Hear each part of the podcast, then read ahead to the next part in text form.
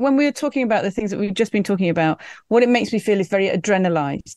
And mm. I think that there was something about those times and something about my personality and something about the job of journalism that meant you were constantly adrenalized all the time, deadlines mm. and mm. going out and stuff like that. And I can definitely survive like that. I quite like it. But mm. what you find in middle age is that doesn't really work. You need to have a kind of um, maintaining energy, or you're yes. just, mm-hmm. I mean, you'd probably mm. die.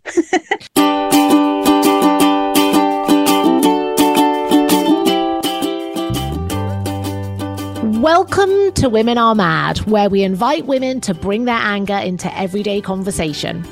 We're all feeling it. Let's get together to work out what to do with it. I'm Jennifer Cox.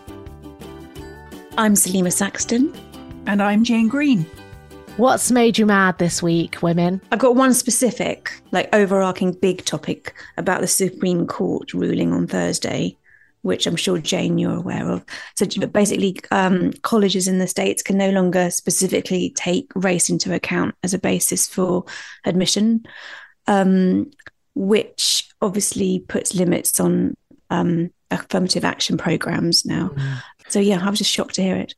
Uh, and the day before, the Supreme Court ruled um, in favour of religious discrimination. So basically, if you decide that you don't want to serve somebody because they're gay or you don't like the way they look or your religious beliefs are, are not the same as theirs, you can deny them service.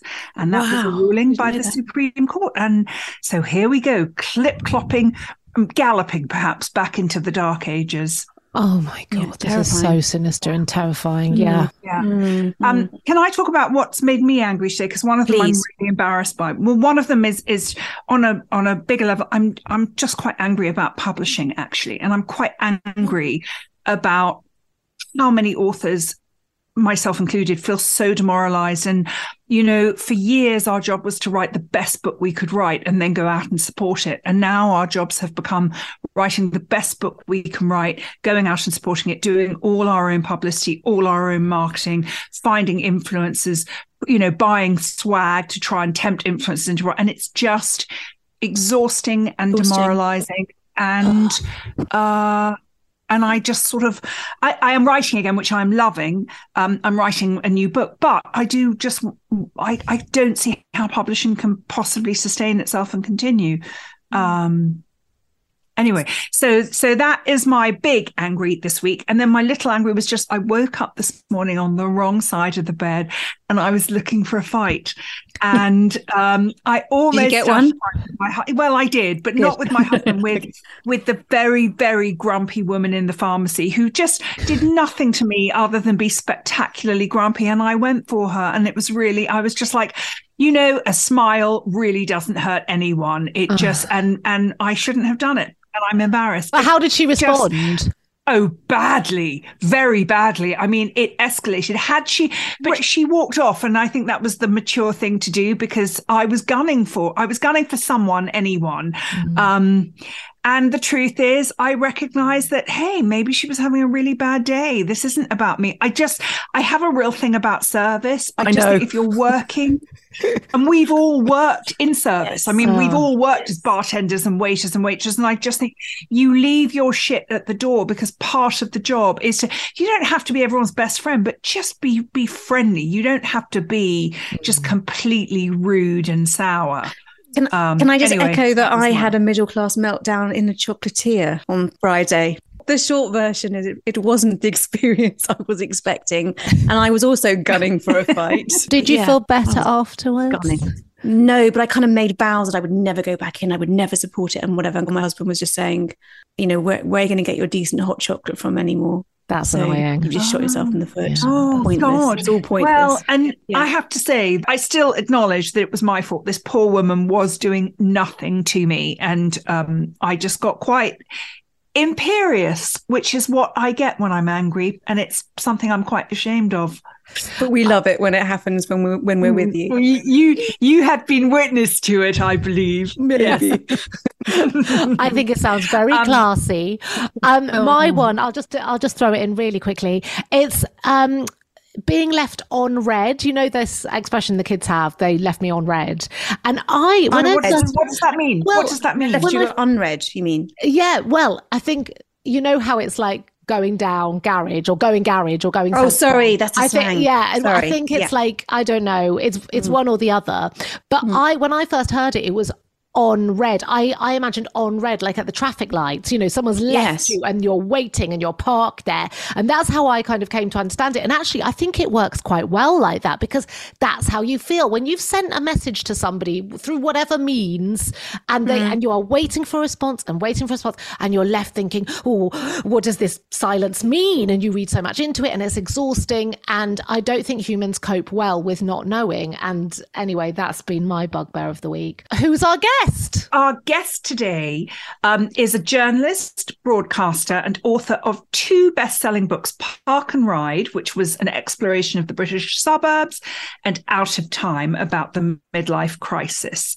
From writing for smash hits in the 80s, The Face and Mixmag in the 90s, to becoming the Observer's radio critic today, as well as a frequent features contributor in The Guardian, Miranda Sawyer has also found the time to to become a regular on UK screens and shows like The Culture Show and Newsnight Review. Miranda Sawyer, welcome to the podcast. Hi. Let me just fill you in on the fact my long history with Miranda that she doesn't know about. Every every boyfriend of mine yourself. always had a massive crush on Miranda Sawyer because I followed because I was I was reading you when I was in my little town of Saffron Walden in Essex and on in smash hits and then the face and so but my, but every single boyfriend of mine always had a real crush on you. That's that's how you entered my life without you knowing. Yeah that's quite weird. Sorry i just nearly knocked my curry over there. Okay fine. In shock shock what but you're so crushable that's a maybe yeah, two that's shots quite odd Oh, it's a, well, I always think with those things with crushes though, it's just simply because they've never met you, isn't it? It's you know it's, it's projection like to the max. Yeah, but it yeah. was your, but it was your persona of the nineties. So, yeah, and I'm sure you've heard before in the nineties and how we all viewed you. I'm probably five, ten years younger than you. Yeah, that's that, yeah. that's also something. It is something to do with age, isn't it? If somebody's like mm. about when you're in your twenties, if somebody's kind of five mm. or six years older than you. They just like an older sibling. I remember like hitting 27 now. Oh my God. Like I thought, oh my God, I'm so old at 27. You know, I should really know what's what. And then, you know, somebody will talk to you and they go, yeah, but you're like 27. And you think, yeah, I am. I know everything. Whereas now, like I, I talked to somebody quite recently and they were in the 30s and they said something about somebody else in their 30s. And I said, Oh, well, you're the same age. And they went, No, I'm not. I'm 32. They're 38. Well, oh. yeah. Whereas we're like my the age, same. I'm just like, You're yeah, all in your 30s. You're like, you're yeah, Isn't it like sixth form? I mean, I remember at school, like sixth formers, they were so glamorous and untouchable. Mm. Even when they were just a year older, there was just something about so sophisticated. Oh, mm, so sexy. Cool. Yeah. Right, yeah. everyone. I mean, it's just not true, is it? Nobody is really, unless we realise that now. Are, but most people aren't. Yeah, but also the people that think they're really cool are kind of generally idiots. But it's a bit sad when you realise yeah. it, and all the shininess goes. Miranda Sawyer, what makes you angry? Well, quite a lot of things. I mean, I'll start with the little things that kind of slightly drive me mad, Please. which have always driven me mad. Um, oh, you can that actually drives me mad. You know what, what is, is it?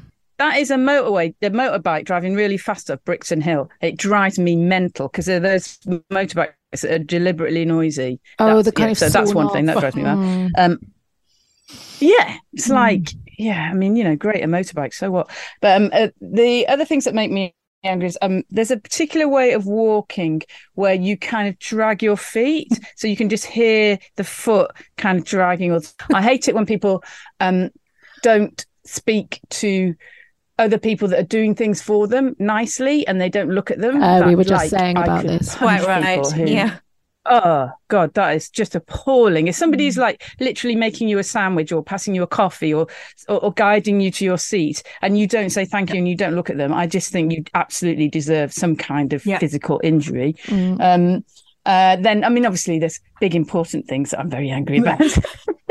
I tend to get a bit angry with people that this sounds awful. Say it. But um and I've tried to work on it actually because I think it's a bit of a failing. Um people are really slow to get to the point.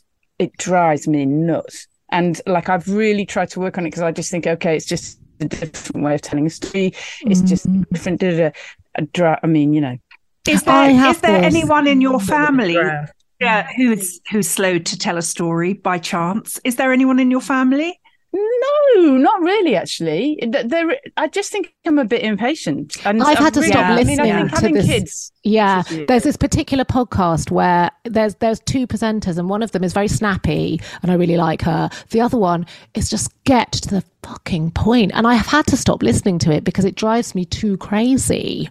Can I? I just want to ask something about this about that and the impatience because I have that as well, and I I think that part of a huge part of your career is storytelling. I mean, it's all storytelling as a journalist and a broadcaster. And the thing is, you have honed your craft. So you know exactly how to tell a story. And so I think when you hear other people like dragging it out unnecessarily, it, I understand how frustrating that must be. Mm. Yeah. And also, I kind of think that all art, and I don't think this about pod, just about podcasting or writing or anything, all art is editing. It's just that's mm. what it is. And so, you know, if you, I understand that if you have an idea and it's hard to get to, you know, we all go, mm, uh, you know, kind of, you know, we've all got kind of um, verbal ticks that drive ourselves mad. But in order, in order to make things good, it is that edit, edit it, just keep editing it down until it's kind of proper. Mm. And also, I think uh, it's a little bit, um, it, it, it's a little bit impatience with that thing of telling you something that you kind of already know and that's this is awful. I sound like such a cow. No, you go don't. for it. That's the point of what, what a, we're doing. what a horror. But it's a bit like that thing where i kind of think yeah i've got that. Like you know yeah. we've all got that. Let's just move the conversation onto something a bit more interesting than mm, that. yeah. You know we all know i mean you, you know we can make sweeping statements about political situations or um, the state of the country. And we've but we've all got that. That's like the baseline. Mm, let's right. move on from that. That's what i kind of that, that's what i think. We don't have much time well actually a lot of women don't have much time. And so let's just get past that and get straight to the nitty gritty that's what i think really. I mean this this is a terrifying thing for you to bring up when we're when we're doing a podcast with you. I'm literally yeah, like why, why can't we get over and done with it in five minutes man? What's wrong with you? Uh, but listen coming to the macro then macro stuff what makes you angry? Give me your top five. Um, okay. I well at the moment what's making getting on with it. lot is um, schools, not because this not not the school's fault actually, but how undermined they are and how badly treated they are being by the government. So even for instance, even if the teachers do get a decent pay rise, which obviously they deserve, then the mm. money doesn't I mean they haven't provided the money to pay for the pay rise. So what that means is that all the schools will then go even further into debt. Mm. So, so, there's that. There's an absolute kind of. Uh, I live obviously in fairly central London. There's complete exodus of a children to do with um, uh, gentrification. Mm-hmm. So what happened? What has happened is that the rents and the and the mortgages and everything is so expensive in South London, which is where I live, that uh, nobody can afford to live there anymore. So what happens is they, they, you know, they start off, you know, it's a lively area, so they think, oh, that's absolutely great, and then they have kids and absolutely cannot afford to live there, so they all leave. It's like the child catcher has been in around where I live. Oh. The the ah. kids are just disappearing. So who's left? Who's there now? Very very rich people and people on right. benefits. Yeah, That's I mean, it. I've left. I've got, and the very rich family. Yeah, like, yeah. Mm. I mean, of course, we're mm. like, why would you not? You know, mm. and the the very rich people send their kids to private schools.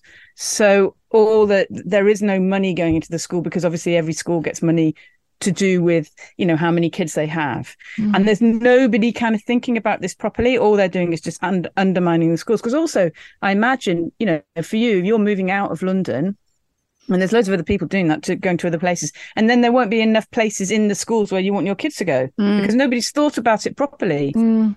Mm-hmm. And that drives me absolutely nuts. It makes me angry every day. But isn't that what happens? And great swathes of the, of the community just just end up having to migrate to somewhere else because it's just not yeah. affordable and, and, then and cities die i mean i you know i live in america and you go to it's happening loads isn't it oh my there? god mm-hmm. you go mm. to detroit and it's like mm. it's it's a this was the wealthiest city in america and it's it's a ghost town. There is nobody there.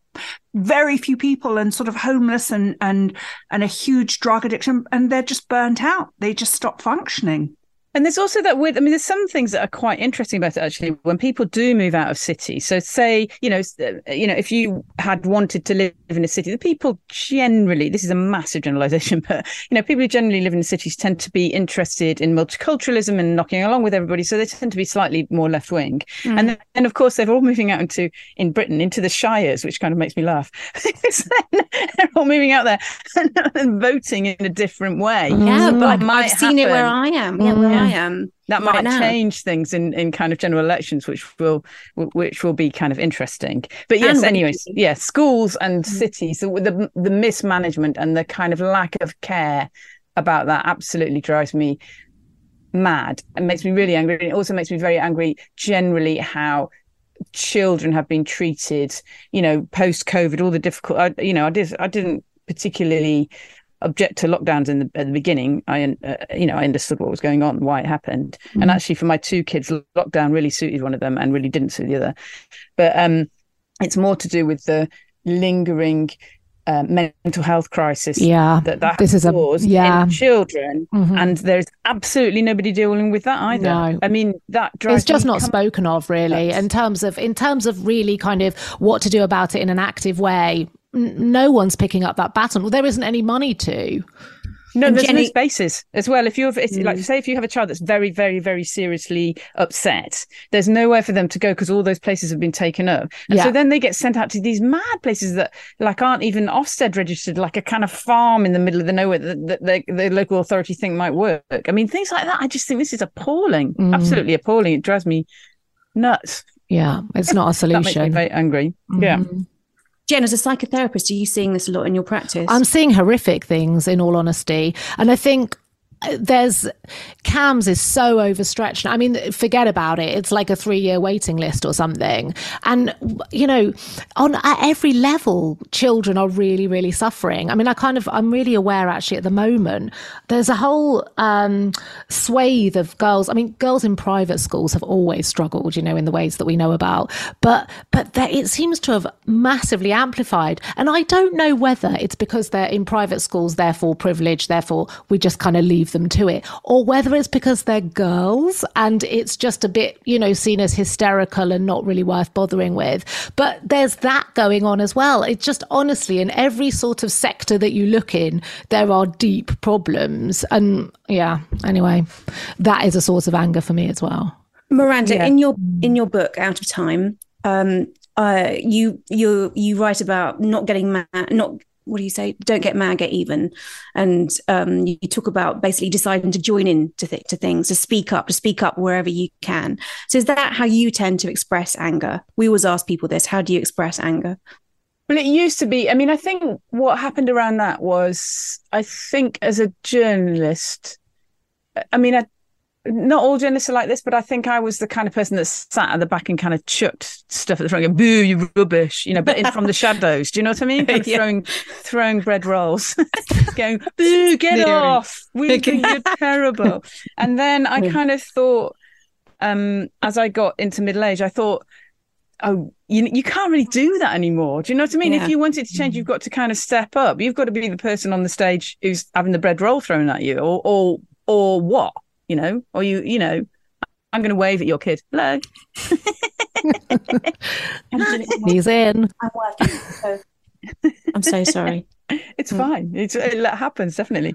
But that is what I kind of thought. I thought you just have to stop being you know, on the outside and try and make a difference on the inside. And there's not that much you can do. You know, I'm certainly not going to be a politician. I mean, forget that.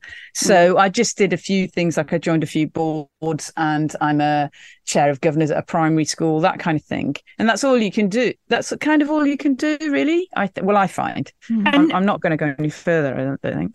One of the other things that that you talk about in Out of Time is that you love angry people and those that retain enough fire to question what they're told. And so, uh, do you express? Are you able to easily express that anger?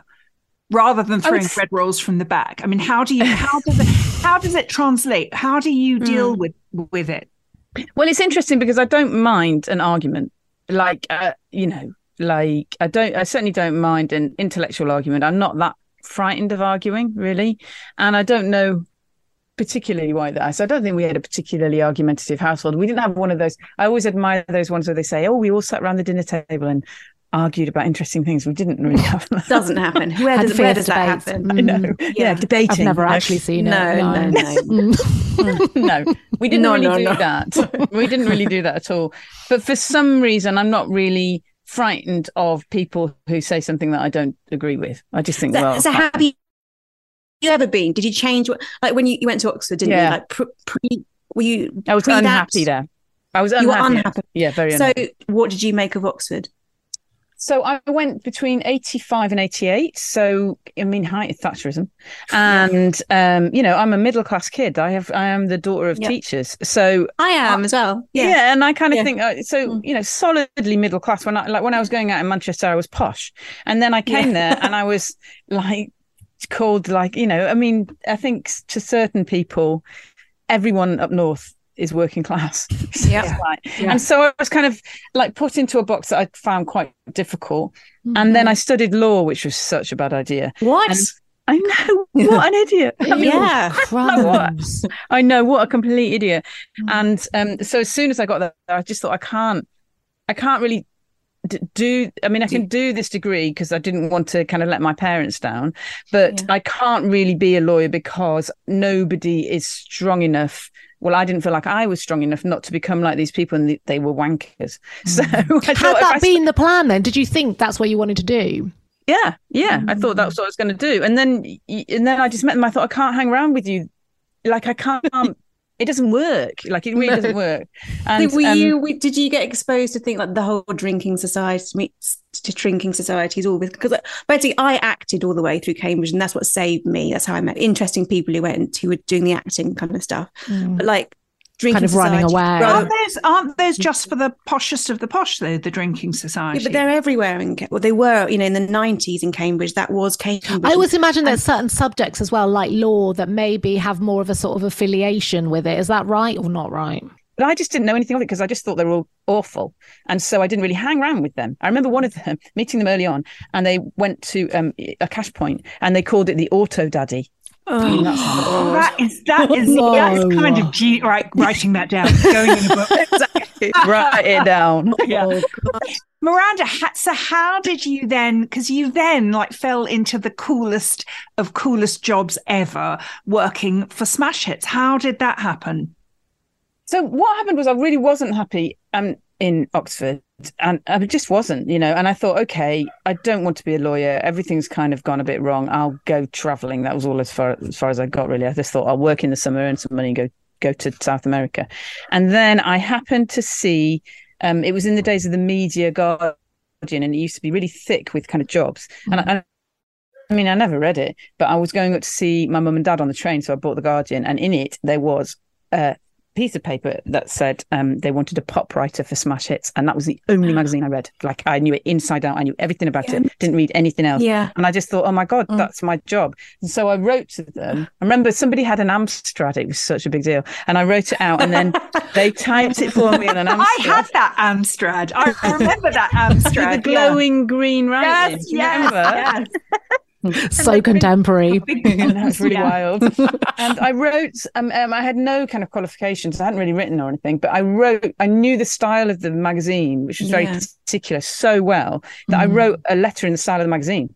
And I, basically, they, they, didn't give me the job because obviously they gave the job to somebody who had had more experience, but they were enormous at the time. They needed to kind of train someone up. And I was so like a, I was like a reader, like in the form of a writer, if you sort of mean and I just kept it's funny with journalism. I think with anything, I always say this to people who want to be journalists. I just say, you know, turn up on time and do what they ask you to do. It's like any job. And I kept doing what they asked me to do, like handing it in to length.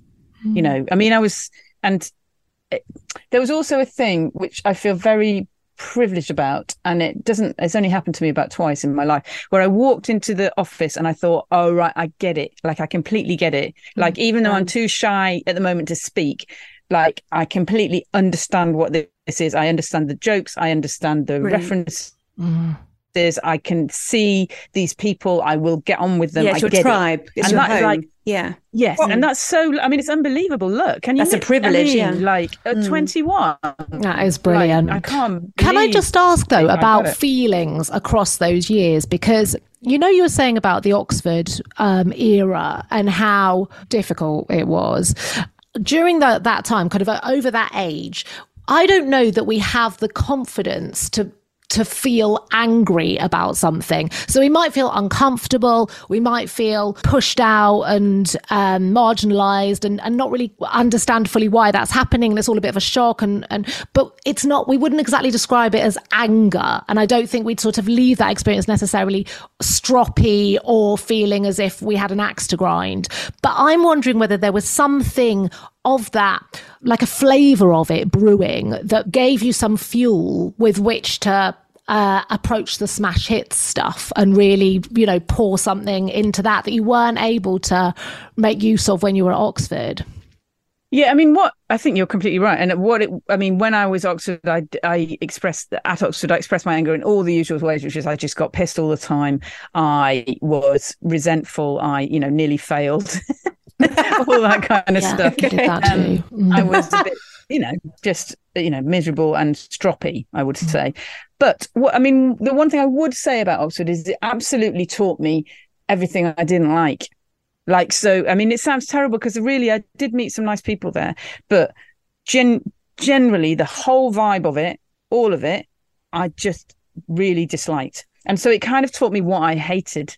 And that's a massive fuel. If you know what you mm, hate, Yes, it is. Yes. it kind of absolutely propels you towards what you love and i did i did not like any of those people they, they all went on to ru- to run the country and i just i mean i knew even as i met them when i was there i just thought you're a bunch of absolute twats and you're awful like you're awful. Mm. And you only mix with the same people you know that you know already. You all knew each other before you even came to this place. You mm. you know they have all these fun you know little colleges in Oxford, like they do in Cambridge, mm. and there's no middle bit. I thought there would be a union, like a, a place where you all go, and there isn't. There's just the Oxford Union, which is where you join, what you pay to join to be a politician. Like there's no Well- communal bit. It's just everybody in their own little miniature public schools. That's it, dating yeah. each other. But, but I also, mean, Miranda, weren't you? I was so surprised that everyone knew each other. They It took all me, knew like, each other, whole- either from London or me from the whole, keyboarding but like it took me my whole degree to understand how people knew each other. I was so thrown by that for the, my Yeah. entire degree. Mm. Yeah, it's it just- completely, it's absolutely, completely tribal, and, And you I don't think- understand that until No. you arrive in and that all that oak paneling, they must have. It must have been so familiar to them from. But- from but. Honestly, literally, Manchester Grammar School is built on the same. It's built to to look exactly like Christ Church College in Oxford. Is it? Oh, yeah. Ah, okay. But also, um, just class and assumptions as well. Mm. It took me a long, took me the three to four years to realize that I wasn't being an, I wasn't an imposter and I was deserving of that. I assumed I wouldn't do well in my degree and I did fine in my degree. I made lots of assumptions about who I, what I was capable of, whereas people who had been schooled differently didn't have that. Mm. Um, it Yeah, me- it's interesting. all- That didn't really worry me quite so much. I I think I, didn't. was. okay. I think I was quite angry. okay, fine. I was just a bit grumpy all the way through. you- So that you know fueled me. Did you ever have an opportunity after Oxford where you met, re met one of those people who is now ruling the world Mm. and, and actually had an opportunity to let it rip or say things that perhaps you wouldn't have said? no, because I didn't know them. Do you know what I mean? I can't really. They weren't my crew, so I Mm. never really knew them. You would just recognize the type, and obviously, then I discovered years and years later that people like David Cameron and George Osborne, I think, were there when I was there. But I mean, I, I never met them. I would never move in those circles. I just thought they were awful. So, I no, I did that. That that didn't really happen. I mean, and also I was lucky because I could go. I had friends elsewhere, so I could go back to Manchester, which is pretty lively between 85 into 88 mm. and you know the hacienda was changing then from kind of indie into rave and it was getting more and more interesting. And then i had other friends in different cities in nottingham and in newcastle and places like that so i used to go and see them as well. So i kind of felt like i had an outlet mm. from where we were you know? As a woman in the music world in that extraordinary period how did you always manage yourself or articulate yourself uh, so when I was at Smash Hits, it was fine because there were a lot of other women in Smash Hits. Pop music is quite female friendly, and then I would say Indian mm-hmm. rock is less female friendly. And um, in that time, and so pop music, if you're writing about um, uh, Bros or um, the Pet Shop Boys or um, Kylie Brother Beyond and Brother, lovely Brother Beyond. Yeah, um, they they were all um they were all it's you're legitimized. You're kind of people right. expect you to be there somehow mm. um as a young woman. Mm. And I never had a problem with that. I had a few kind of um, um maybe American acts who were a bit snobby about smash hits, but other than that, no problem. And then when you moved into the kind of indie world, which I did with Select, and um, which was, uh, you know, wrote about kind of Britpop and other things like that. Then you did discover there were certain situations that you were in. You just think, oh, like you're literally the only. Maybe the PR is a woman, and then there's you, and then there's the band and all the hangers on and everybody else like that. But it's basically a male environment. Mm-hmm. And some bands are fine. You know, some bands are absolutely fine, and you end up being friendly with them or they're nice to you. And some bands it's just horrible. I mean, you know, I, you know, in what way horrible? Well, like, li- literally, like I walked in. I remember ages ago walking in. I had to go and do an in- interview with a band, and the manager just went, you know, I can't remember what I was writing about. I said something, and he said, "You can write my autobiography if you suck my knob while you're doing it." And I just oh, thought, "Oh, that's nice." Oh God, yeah. Mm. So how did you conduct yourself? Like, what did you do? You, you... I mean, it, everybody's different. I would say mm. I uh, desect myself. I mean, generally, mm. my my, um, I would say that my overall approach in those things is not to completely uh, desex myself, but I never thought, okay, you know, it was as far as I was concerned, all pop stars were off. Like, I would never shag any of them.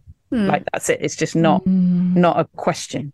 And um and so that kind of helps a little bit. If you think like what Rave did, so what Rave did really is kind of make everybody love each other, and it was quite equal. And you and you weren't. It wasn't like a kind of environment. I don't think um, alternative discos were like this much anyway. Disco sounds so old fashioned, but yeah, alternative nights weren't really like this. But um, but uh, you know it wasn't like a pickup joint you know like it wasn't like a nightclub where everybody was eyeing each other up it was a mm. nightclub mm. you know it was the idea was that you all went out and you all had a good time it was about yeah. the group yeah rather yes. than just beating yeah. each other up mm. and i think slightly when you're involved in maybe um, an alternative music scene that's coming through so you could say something like britpop or something like that then there's a kind of a feel around that as well that everybody's just coming in a kind of crowd and and and it's less although obviously there's lots of people getting off with each other and everything like that but it's less kind of sexually driven it's mm. more like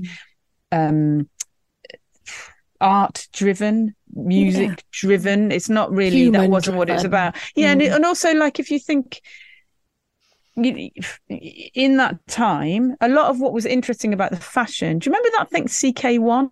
I mean, the interesting thing about oh, the fashion yeah. was it like yeah. like it was quite androgynous. Mm. You know, that was the deal you know, girls who were boys and boys who were girls, you know, that kind of thing. Yeah, and that sort of Jean Paul Gaultier thing. That was all yeah. Like so it's mm. a bit more around that rather than, mm. you know, women being excessively feminine and men being excessively masculine. Kind of the indie side of things has always let everybody be a little, you know, men men be a little bit more feminine and women be a bit more masculine, and that's fine. Yeah, it was more playful. Mm. Yeah, and that makes it easier to negotiate if you're someone uh, like me. I think. Yeah, you know, the, I was just thinking about androgyny and that that period because it was so racially linked, though, wasn't it? Because mm. if you were white, that's fine. If you weren't, that was a more difficult thing to navigate.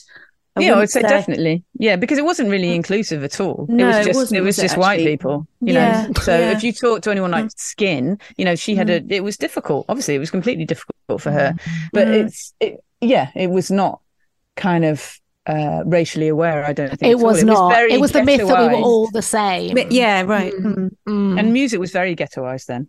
Yeah, you know, really, so. really like in just in tiny little silos, and they weren't. Nobody was allowed to kind of cross it. So, you know, they might be on the same uh, kind of uh, uh, uh the same. Uh, what do you call it? Like the same list of bands on at some kind of something like Lollapalooza, but not really. It was all kind of white people. Do you know well, I, mean? I thought it was quite weaponized as well, actually. Coming back to the boyfriends who had the crush on you, like I do think it was quite kind of like ex- intellectually exclusionary, actually. Sometimes. Some, oh well, you're mm. yeah, you're only allowed to fancy somebody if they're clever. I mean, please. yeah, but also into certain a lot of people certain, that are not clever, but into certain kinds of music and things. You know, I, yeah. I felt that. I wasn't able to navigate that very well in my twenties. I felt yeah. Your twenties are just a bin fire, though, aren't they? Really, they really unless are. you're really yeah. clever. Oh, and it's tribal. It's so tribal. Mm. Your twenties, um, Miranda. Can we ask what? So we we've covered some of the things that make you angry. Can we ask at this point what are things that make you happy or that bring you peace? Um, what brings me peace? My dog. my dog brings me peace. Walking the dog, mm. that makes me happy. Um, and um, uh, I mean, it's all the obvious things. I think what's interesting as you get older. So when I when we were talking about the things that we've just been talking about, what it makes me feel is very adrenalized. And mm. I think that there was something about those times and something about my personality and something about the job of journalism that meant you were constantly adrenalized all the time, deadlines mm. and mm. going out and stuff like that. And I can definitely survive like that. I quite like it. But mm. what you find in middle age is that doesn't really work. You need to have a kind of um, maintaining energy or you're yes. just Mm-hmm. I mean, you'd probably mm. die. Possibly, so you, would. yeah. you kind of need to be a little bit more stable. And so, because of that, you have to do things like, you know, get up probably the same time every day, walk the dog, go outside, do a bit of exercise, all that kind of stuff. And that has actually massively helped me so mm. that mostly I'm fairly all right, I have to say. I mean, there's still times in the middle of the night when I wake up and just start ripping my life apart bit by bit. You know, it starts. We all do. Like, yeah, I mean, that's yeah. just like normal, isn't it? Really. Mm, yeah. But um, but genuinely, I also kind of took a decision a bit ago to make an active choice to try and just be happy. I mean, that's, it's quite. It's quite. How's I mean, that going? It's fine. I mean, no, that's lovely. I, that's lovely. No, I really, I think that's actually yeah. very true. I think it is yeah. an active decision, and I, yeah. I, think it's so easy. I'm pro that into whatever narrative we create about ourselves and if it's if it's confrontational or angry we will that is what we will live into and mm. actually it mm. was abraham lincoln had that quote of most folks are about as happy as they decide to be and, mm-hmm. and i remember when i was first diagnosed with all these autoimmune things and and for a while I was so sick and it was because all I was thinking about and talking about was being sick. And and I suddenly realized that I didn't want to be seen. That it, I started to feel very um, I started to feel like a victim. I felt very vulnerable and mm. suddenly weak which I didn't like. And I changed the narrative and actually I, I have been so much better and mm. I think it's mm. true of everything in life life is where you look and I think in at this in your 50s you do definitely become more accepting it just that those mm. the battles just aren't worth well there's something really angry about the victim position actually mm. you know yeah, it's really stuck and angry um, but i'm thinking just i know we've got to let you go in a sec but just really quickly on that Fine. kind of not throwing the you know me i like talking well, our farm uh, but you know the kind of bun throwing idea that you're you're trying now to do something that's a bit more targeted and a bit more direct and i wonder whether that fits nicely actually with this point about just deciding to be happy but sort of picking your battles and being able then to sort of focus on them in a, in a more um, uh, productive way. Yeah, it's more constructive. Yeah, I mean, I, what I find is that genuinely, I think, especially, I do think as as you get older, it's really easy to be pissed off about everything because actually, there's quite a lot to be pissed off about. You, you know, I mean, if you if you want to just look around the world and see how bad it is and be aware of how bad it is, you really would be angry all the time. Mm. Um, or worse, you'd be grumpy Grumpy's. I mean, I don't like Grumpy. Grump, Grumpy's not committed, though, isn't it? Grumpy. no. Grumpy's just dull and awful. And I think that you know that it's a real tempting position to be as you get older. Yeah, it would be yes, easy. Sit over yeah. here and be grumpy about everything, mm. um, and that doesn't really.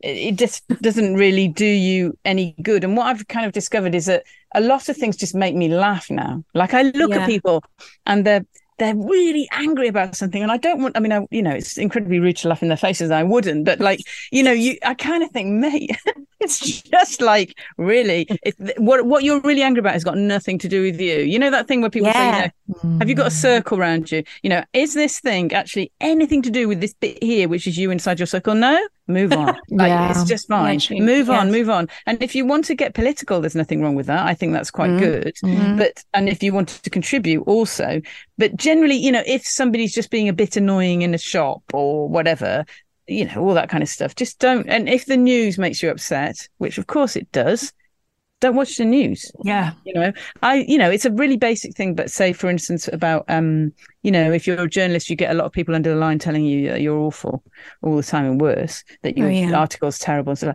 I just, I literally don't read them anymore. I don't look like, and people are always like, what, how can you manage it? I'm like, it's really easy. I just don't look mm. like, I don't go there. It never does me any good. Nothing.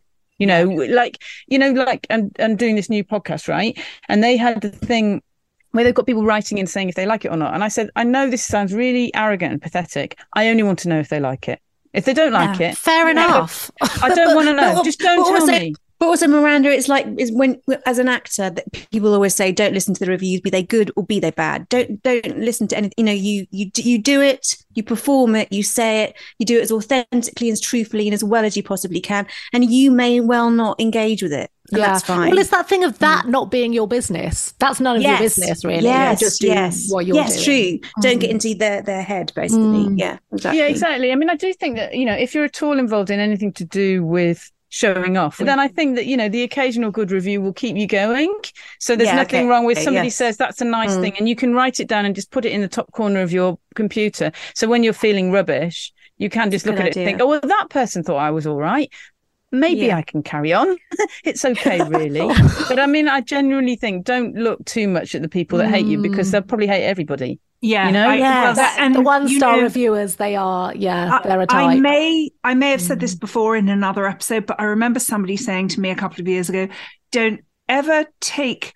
criticism from somebody from whom you wouldn't take advice and you no. go below the line mm. and read the comments and you're thinking these are not pe- these, these are not people that I would ever go to for any advice whatsoever why do I care what they think you know, it's also it's a bit like that Twitter thing, isn't it? Because like I used to love Twitter. It's obviously got absolutely awful now, but, but I used to love it, and then it went worse and worse and worse. And I just thought it's just like being in a pub. Like there's nothing wrong with it, like being in a pub or being at a party. There will be people that you really like, like then you'll mm. have a brilliant time you don't even know them and you'll have a great time you'll meet them on the dance floor it'll be the best vibe ever it'll be absolutely brilliant and you'll leave it and it'll be great and then there'll be a load of twats over there you think I don't even want to go near you. I'm just not interested. Yes, you yeah. can shout all you like at me. Mm. I don't care. And, yeah, and in a pub, you avoid it. You just don't go near them. Yeah, you don't go near them. And also, if you the arguments don't arise because if they were that, you know, confrontational, they get and also they would the look face. mad. But in the you know, in person, nobody is Nobody yeah. is confrontational as that in real life. No, and also you avoid you. I cross the street when I see mad people approaching. right? You know, I cross the street or I like push my children. It's true. So why just because they're on Twitter, would would you start really zoning into what they're saying and picking? I can't engage. You, know you, can't engage. Can't, but as engage. as a truly reforms people pleaser, it is very liberating to only listen to those that you really choose to listen to. Mm. I mean, I, I have a feeling you never were a people pleaser, Miranda, but Oh, I don't know about that. I think everybody's a people pleaser to a certain think? extent. You'd have to be pretty tough not to try and well, like, I mean, the showing to get people thing. to like you. Yeah, yeah, yeah, true. yeah this is like, yeah, to go through a version of it. Mm. But um, I do think I think partly because of journalism and knowing what journalism is a little bit. So knowing it's just your opinion and somebody else will have a different opinion and mm-hmm. all that you know understanding kind of almost understanding how that works and understanding how the media works and just understanding that there will be loads of people there that that don't like you then mm. i've kind of got over that quite quickly I mean, I don't know why. I feel quite lucky that I did, Mm, and I mm. still can get. Obviously, I, I want to be liked, but I still uh, there's something in me that just thinks, and you know, I can credit my parents with this. There's something in me that thinks, you know what, I'm all right, really. Mm. Like, you know, I've got Right. people that And love you me, are. and I love them, Yeah. and and you know that's okay. and that's enough. Yeah. What else it should be. Yeah. you know and i feel very lucky to to have that and that i mean i think that's absolutely because of my parents because they they do love me and they've all you know that's that's what they did they made me feel better That's that's that's amazing. That's good No, that's amazing. That's amazing. And not a lot of people have it. Let's be honest. they no exactly that's why i mean that's what i mean that by Yeah. being incredibly privileged it's literally really Mm. simple you know that nobody's a perfect parent but they i know they love me and they're still alive and i still know you know my dad is has got dementia really he's on his way but i still know he loves me like he still loves me so like i'm really lucky Yeah, you are. Mm. And so are we, Miranda. Thank you so Yeah. much for Yeah, coming and sharing thank you. yourself with us today. Such a treat. Yeah, it's been Thank such a pleasure, Miranda. can i do a plug Of course. Yes, please plug away. Yeah. Come oh on. great Come Okay. on. I have got, and so I've been asked this, and I know you'll understand this, right? So I was, I, I've got a new job. I'm in my fifties. this is amazing. So somebody, yeah, I know. And so um, I got asked if I wanted to host this podcast, and it's called Paper Cuts, and it's about the papers. It's kind of like a funny take on the news, and it's going out on Monday. Wednesday and Friday in a kind of mid morning. And what it is is we get the kind of news newspaper headlines the night before, and then I write a script and we decide what we're going to talk about, and it's all really quick and fast turnaround, really exciting. And then in the morning we bring it, you know, we get even more details and loads of funny kind of stories, and then we make the show. And so, uh, and, and it's over and done with. We've, we're kind of recording And- by about half and ten. who- hold on. Is this it? Is this it here? Paper cut. That's it. Yes. yes. Oh, Paper- I'm going brilliant. to follow you right now. And who does it with you, Miranda? Or Sorry? is it who does it with you? Who are your Oh, so it, co-hosts? it changes. We have different Yeah. people. We basically the, the kind of format is me and a journalist and a funny person. So that's you know. So Oh, then nice. you get kind of a bit of insight and lots of jokes. And um, yes, but anyway, I was very excited, and I nearly didn't take the job because I thought, oh my god, I've got to be somewhere regularly. so used to being freelance and just sitting in my pit. no, that's great. Oh. Get out of your pit. And I That's good. Wait, wait. Is Yes, it, did you very say it's every day? Is it daily? Three, no, three it's, go- it's going Monday, Wednesday, Friday, oh, but it might yes, That's it might a- go every day. That's quite a commitment. Well Whoa, done. Well That done. is, That's yeah. a really great job. And where and all the usual places. Spotify, Yeah, yeah, Apple. Yeah. Spotify, perfect. Apple. Yeah. We'll be Perfect. tuning in. We will be tuning in. That's Yeah. brilliant. Yay. Well done, Miranda. That's great. Well done. It's so Miranda nice to meet you all. It's, It's so so, so nice to to meet meet you. you. Yes. Really nice. I really enjoyed this conversation. Thank you for having Oh, me. so So did we. Thank, Thank, you. Thank you for coming. I'm, I'm I'm off to tell my ex boyfriends or look them up, basically. Just tell them I'm really chat, horrible, chat. really horrible, and Yeah. really grumpy. Yeah, really grumpy. Yeah. Gnarly and wizened.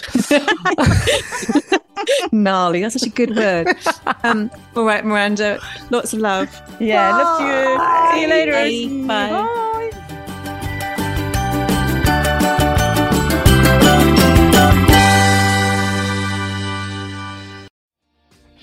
Hi, my name is Kaye Adams, and to be honest, I'm not so good with the ageing process, so I enlisted my old chum, the filter free Cara McKenzie, to advise. Could you imagine being a porn star? The room would need to be really hot for me to strip off. To be honest, she's not much help, but she is rather amusing. And along with some great guests, Jo Brand, Andi Oliver, Anton du Beke, Ruth Langsford, and Craig Revel Horwood, darling, we are learning how to be 60. Listen wherever you get your podcasts.